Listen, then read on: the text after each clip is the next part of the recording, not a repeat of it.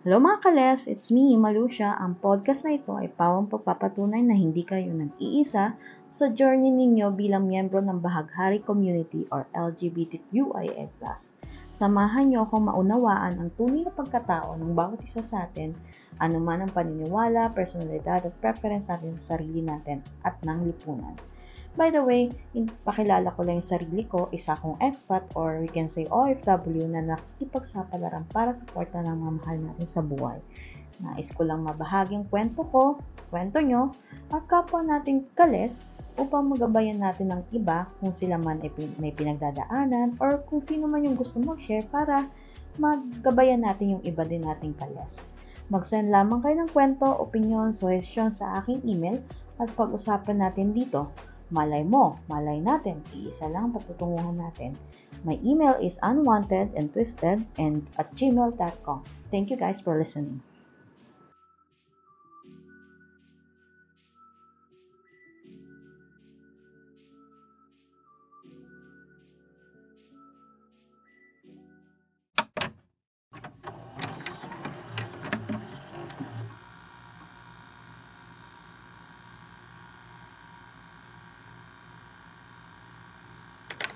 First episode, lesbian ka nga ba talaga?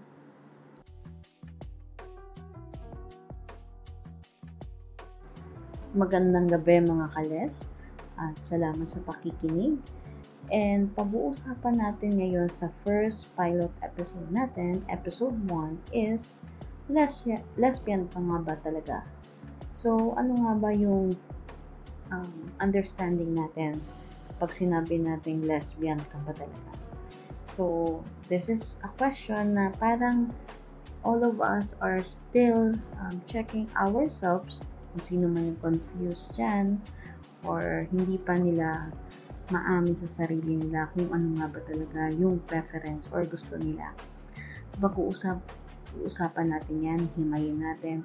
So, ang sexual orientation natin is of course is female, but of course, sometimes um, nakakonfuse tayo kasi nagkakaroon tayo ng attraction towards the same sex or same gender.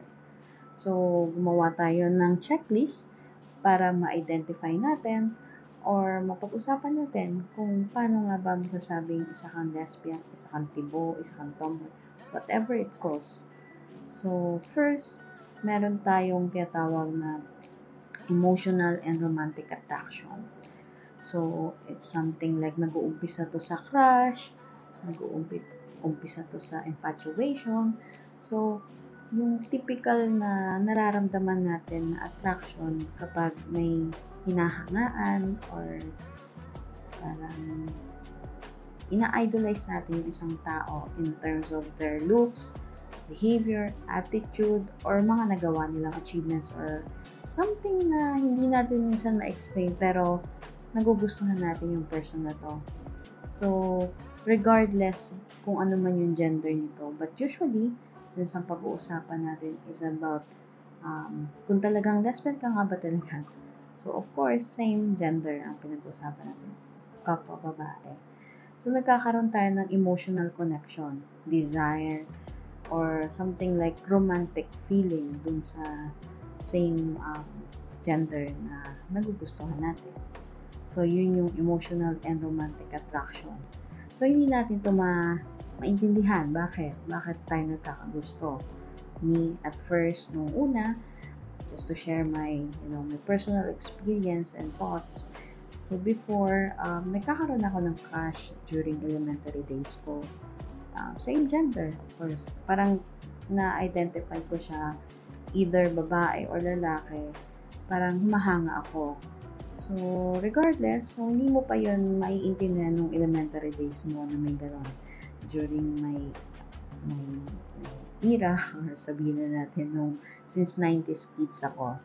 I born in, like, I born at 1987.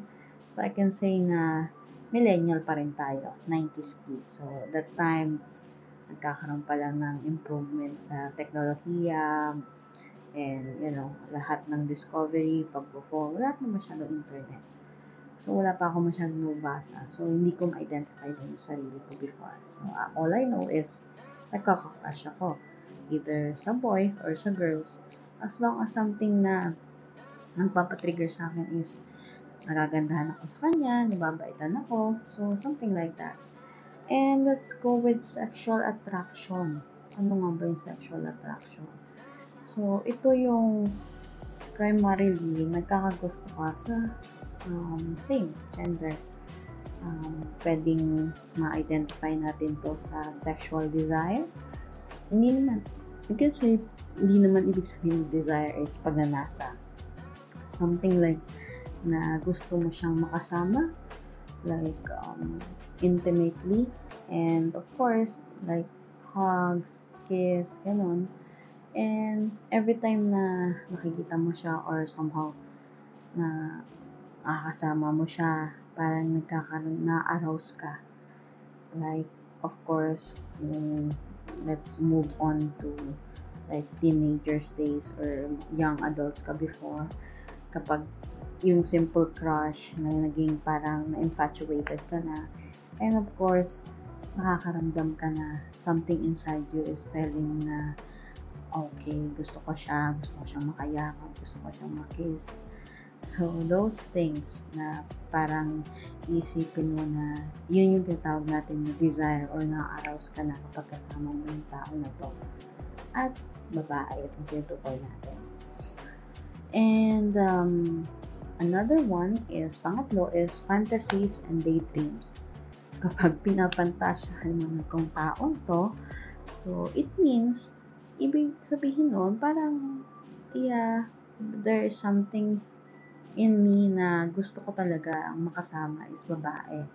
Regardless kung ano yung sasabihin ng society, regardless kung ano yung out of the norm, regardless kung ano yung yung tama sa mali. Walang tama o mali sa pagmamahal. Sasabihin ko lang, nagkataon lang na naramdaman mo to sa kapwa mo, you know, ka-gender. And, of course, in, in the norms, ginawa lang yung babae para sa lalaki. And, vice versa. So, walang same-same. Walang male to male, walang female to female. But then, we are not here to judge kasi nagmahal lang naman tayo, di ba guys? So, mga kales, ang pang-apat is emotional connection with women. So, ito, strong emotional bonds to na nagko-connect ka dun sa kapwa, babae. So, parang mas komportable kang silang kausap, mas komportable ka na mag-share, mas komportable ka na mag, na, mag, na maging open dun sa same gender, sa babae, and nafu-fulfill niya emotional, physical, sexual, mental, mga needs mo as a woman, parang nafe-fill in nung nung same gender na gusto mo, na babae. So, from there, makikita mo yung connection with woman. Kaya nga, minsan, naiisip mo, once na pumatol ka sa same gender mo o kapwa babae. So, sa lesbian, of course, naiintindihan nila yung emotional needs mo. Unlike with the guys na very seldom, I don't, I don't want to stereotype with the men's, but yun yung understanding ko kasi this is based from experience. Mas nauunawaan ng mga lesbian yung emotions ng mga babae kasi babae din sila. And ang apat, yung, of course, we are not man-haters. We are not saying that hindi tayo galit sa lalaki, hindi tayo haters ng mga lalaki. It's just that nawawalan tayo ng interest. Nawawalan tayo ng gana na makisalamuha sa kapwa lalaki. It's not all about na stereotype sila na yun nga, masasaktan ka lang, maaga ka mabubuntis, parang mga irresponsableng lalaki. So, those are the things na parang nagkakaroon tuloy ng uh, trauma ng mga babae. But, some, may mga tragic uh, mga nangyari sa kanila. So, parang naging man-hater sila. But some, walang masyadong history kung bakit nagkakaroon sila ng parang hindi pagka-interesado sa lalaki or you know, opposite sex. It's just that kataon na bigay ng lesbian or ng babae yung pangangailangan mo as a woman and hindi na-justify dito kung ano man yung gender. So, parang nasasatisfy ka in any ways being with a woman or with a lesbian. So, that's it. So, isa pa, last one, self-identification. Ito yung ultimate natin, no? So, personal choice mo to, self-identification mo to. Kung feeling mo, okay sa'yo na tawagin kang lesbian, tipo, tomboy, shibuli-bambam, so whatever it calls, kung hindi ka rin com- comfortable, so it's okay to stay at like, okay na wala kang labels. In your heart, in your mind, in your soul, alam mo babae ka. Pero, you just fall in love with someone na alam mo hindi siya normal, hindi siya yung sinasabi ng lipunan na immortal, ah, immortal, sorry, immoral. So, with that, alam natin na ano yung nakasanayan ng lipunan na ito dapat yung gawin, ito dapat para ikaw sa ganito, ganyan, ganyan. Pero, we tend to love. When we love someone regardless of what they are, regardless of what gender, what gender, and kung ano man yung paniniwala nila. Remember, lahat tayo may kanya-kanyang experience. So, kung tingin mo, confused ka pa kung ano yung nangyayari sa'yo, confused ka sa nararamdaman mo, let's have a talk. You can email me at unwantedtwisted at gmail.com. So, pwede kang mag-share kasi lahat naman tayo may kanya-kanyang karanasan and explanation kung bakit napunta tayo sa ganitong uri ng relasyon. So, with me, I'm happy and I I can say na proud ako sa kung ano man ang meron ako.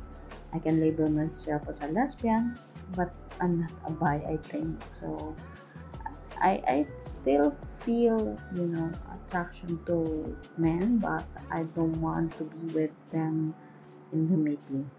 So, simple crush. Like that. Pero kayo, kung may nararamdaman kayong kakaiba, like, it's not, it's not a sin. Hindi siya kasalanan. Walang kasalanang magmahal. Okay? So, alam naman natin si God. of course, let's go to the Bible verse. Talagang mapagpatawad si God. So, alam naman natin kung ano yung right and wrong. So, dun lang tayo sa alam mo kung ano yung tama sa mata ng Diyos. So, mahal tayo ni God. So, kung naka-confuse ka, so be it. Later on, marirealize mo din may explanation sa bawat nangyayari sa'yo. Okay? So, ako, as a person, as an expat, an RW, of course, I need to be discreet, of course, of what I am, what I am. Okay? Since hindi acceptable dito sa sa country na pinagtatrabahuan ko yung mga ganitong bagay-bagay, but still, I act as normal. Like, you know, kung ano yung ina-expect as a woman. Okay? Hindi ka lang pwedeng maging loud kasi at the eyes of the others, kasalanan to. But, if you have it like privately, you know, on your own, you can still love someone na gusto mong makasama habang buhay. Which we can say life partner mo. So, yun lang guys. So, kung may share kayo, let's proceed with our next episode. Yung mga unspoken truth at di ka komportableng pag-usapan in terms of this kind of setup as a lesbian or as a member of LGBTQIA+. Okay? So, thank you guys for listening to my pilot episode. Sana makinig pa kayo on my you know, succeeding episode. Thank you guys and have a good evening.